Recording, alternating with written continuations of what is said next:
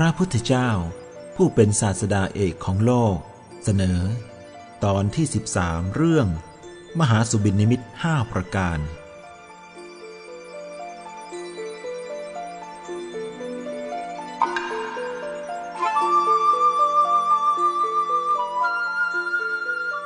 ในคืนก่อนตรัสรู้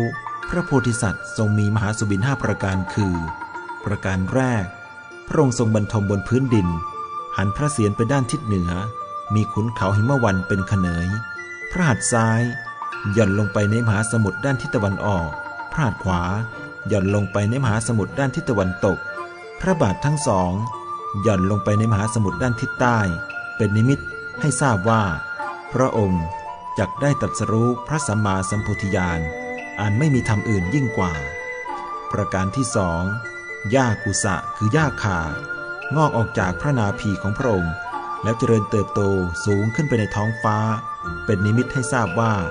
เมื่อพระองค์ตรัสรู้อริยมรรคมีองค์ 8 แล้วจักทรงประกาศแก่เทวดาและมนุษย์ทั้งหลาย ประการที่สามหมูหนอน ตัวสีขาวสีสะดำไต่ขึ้นมาจากพระบาทตลอดจนถึงพระชานุของพระองค์ เป็นนิมิตให้ทราบว่า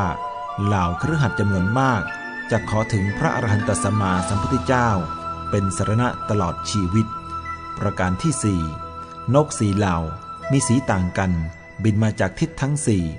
ตกลงแทบพระบาทของพระองค์ แล้วกลับกลายเป็นสีขาวเหมือนกันทุกตัว เป็นนิมิตให้ทราบว่า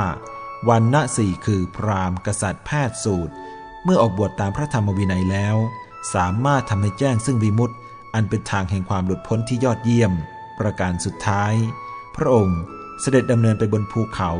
ซึ่งเต็มไปด้วยคูด ก็ไม่ได้ทรงแปดเปื้อนคูดแต่ประการใด เป็นนิมิตให้ทราบว่า พระองค์จักไม่ลุ่มหลง พัวพันและหมกมุ่น ในปัจจัยสี่มีปกติเห็นโทษ มีปัญญาเปลื้องตนให้พ้นจากทุกได้ พระโพธิสัตว์ ทรงพิจารณามหาสุบินทั้งห้าประการแล้ว แน่พระทัยว่า เราจะได้ตรัสรู้เป็นอรหันตสัมมาสัมพุทธเจ้า ในวันนี้โดยไม่ต้องสงสัย ครั้นเวลาใกล้รุ่ง พระองค์ทรงปฏิบัติพระสรีระแล้ว จึงเสด็จมาประทับนั่งยังโคนต้นไทรเพื่อรอเวลาพิกขาจารย์ ทรงยังต้นไทรนั้นให้สว่างสวัยด้วยพระสมีของพระองค์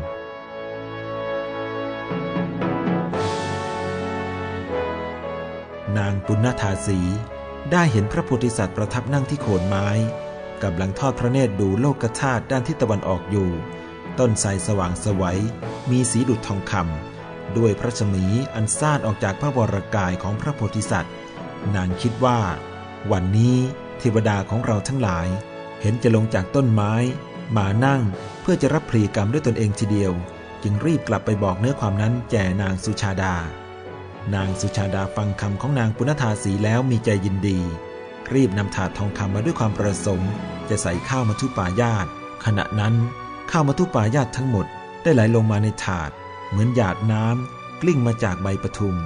ข้าวมัทุปายาตนั้นมีปริมาณเต็มถาดพอดี นางเอาถาดทองใบอื่น ครอบถาดใบนั้นห่อหุ้มด้วยผ้าขาว ตนเองประดับกายด้วยเครื่องประดับอันล้ำค่า ทูลถาดข้าวมัทุปายาตไว้บนศีรษะ มือถือคนโทน้ำทองคำรีบไปยังโคนต้นไทรนั้นด้วยความปีติ เห็นพระโพธิสัตว์แล้วนางเกิดความโสมนัสเป็นกำลัง ด้วยสำคัญว่าเป็นรุกขเทวดา ที่จะมารับเครื่องพลีกรรมของนาง จึงค้อมตัวเดินไปจำเดิมแต่ที่ได้เห็น นางปลงถาดลงจากศีรษะ เปิดผ้าคลุม พร้อมทั้งถาดใบที่ครอบออก ถือถาดข้าวมัทุปายาตและคนโทน้ำอันบรรจุน้ำที่อบด้วยดอกไม้หอมเข้าไปเพื่อถวายพระโพธิสัตว์ บาทที่เท้าคติการมหาพรหมถวาย ไม่เคยได้ห่างพระโพธิสัตว์มาตลอดเวลา ขณะนั้นไม่ได้อยู่ใกล้ณที่นั้น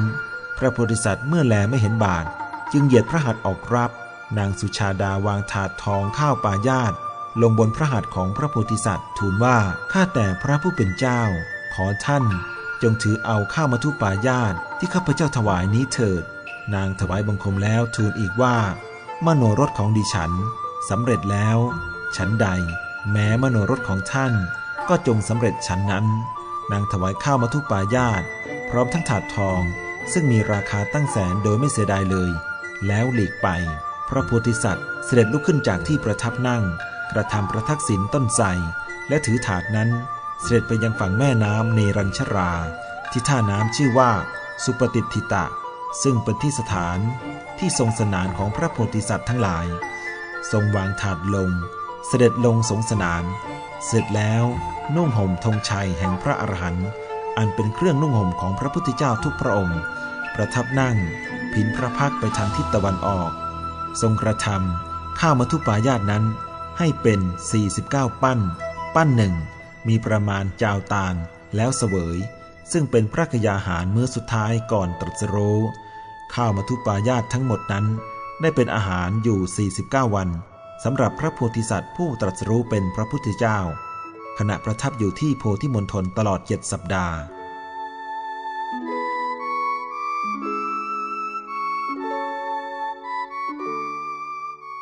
ครั้นพระโพธิสัตว์เสวยข้าวมัทุปายาตแล้ว ถือถาดทอง ทรงอธิษฐานว่า ถ้าเราอยากได้เป็นพระพุทธเจ้าในวันนี้ ถาดทองใบนี้จงลอยทวนกระแสน้ำไป ถ้าไม่ได้เป็นจงลอยไปตามกระแสน้ำอธิษฐานแล้วทรงลอยถาดไปในแม่น้ำถาดนั้นลอยตัดกระแสไปถึงกลางแม่น้ำแล้วลอยทวนกระแสน้ำขึ้นไประยะทางประมาณ 80ศอก จากนั้นก็จมลงณวังน้ำวนแห่งหนึ่ง ถาดทองนั้นจมลงไปถึงพบของพระยากาและนาคราช กระทบกับถาดเครื่องบริโภคของพระพุทธเจ้าสามพระองค์ คือ พระกกุสันทะพระโกนาคมณะและพระกัสสปะ แล้วรองอยู่ใต้ถาดทั้งสามนั้น พระยากาและนาคราช ครั้นได้ยินเสียงจึงกล่าวว่า เมื่อวานนี้ พระพุทธเจ้าบังเกิดแล้วพระองค์หนึ่ง วันนี้บังเกิดขึ้นอีกพระองค์หนึ่ง แล้วลุกขึ้นกล่าวสรรเสริญพระพุทธคุณด้วยคาถาหลายร้อยบท จากนั้น พระโพธิสัตว์ทรงพักกลางวันหน้าสารวัน อันมีดอกบานสะพรั่ง ใกล้ฝั่งแม่น้ำเนรัญชรา เวลาเย็นขณะดอกไม้ทั้งหลายหล่นจากขั้วจึงได้เสด็จบ่ายพระพักไปยังควงโพธิพฤกษ์ตามหนทางที่เทวดาประดับประดาไว้ เหล่าเทวดา นาค ยักษ์ และครุฑพากันบูชาด้วยของหอมดอกไม้อันเป็นทิพย์หมื่นโลกธาตุมีกลิ่นหอมเป็นกลิ่นเดียวกัน และมีเสียงสาธุการเป็นเสียงเดียวกัน เวลานั้น คนตัดหญ้าชื่อว่าโสธิยะหาบหญ้าเดินสวนทางมา เห็นพระโพธิสัตว์จึงถวายหญ้าแปดกรรมพระโพธิสัตว์ทรงรับหญ้านั้น แล้วเสด็จไปยังควงโพธิพฤกษ์ชื่ออัศถะซึ่งเป็นวิชัยพฤกษ์อันรุ่งโรจน์กว่าหมู่ต้นไม้ทั้งหลาย ประกอบด้วยกิ่งใบอันหนาทึบมีร่มเงาเย็น มีสายลมอ่อนๆโชยมา ประดุดยินดีด้วยปีติ เว้นจากการชุมนุมของวิหกทั้งปวง พระโพธิสัตว์ทรงทำประทักษิณพญาอสัตพฤกษ์สามรอบ แล้วเสด็จไปทางด้านทิศตะวันออกของโพธิพฤกษ์ทรงวางหญ้าแปดกรรม ลงที่ควงโพธิพฤกษ์ทันใดนั้นบันลังกว้าง 14 ศอกก็ปรากฏขึ้น พระโพธิสัตว์ประทับนั่งขัดสมาธิบนบันลังหญ้า หันพระพักไปทางด้านทิศตะวันออก โดยมีโพธิพฤกษ์อยู่เบื้องพระปิสดาง มีพระมนัตมั่นคงทรงอธิษฐานว่า เนื้อและเลือดในสรีระนี้ แม้จะเหือดแห้งไปหมดสิ้น เหลือแต่หนังเอ็นและกระดูกก็ตาม ตราบใดที่ยังไม่บรรลุพระสัมมาสัมพุทธญาณตราบนั้นเราจะไม่ลุกขึ้นจากบัลลังนี้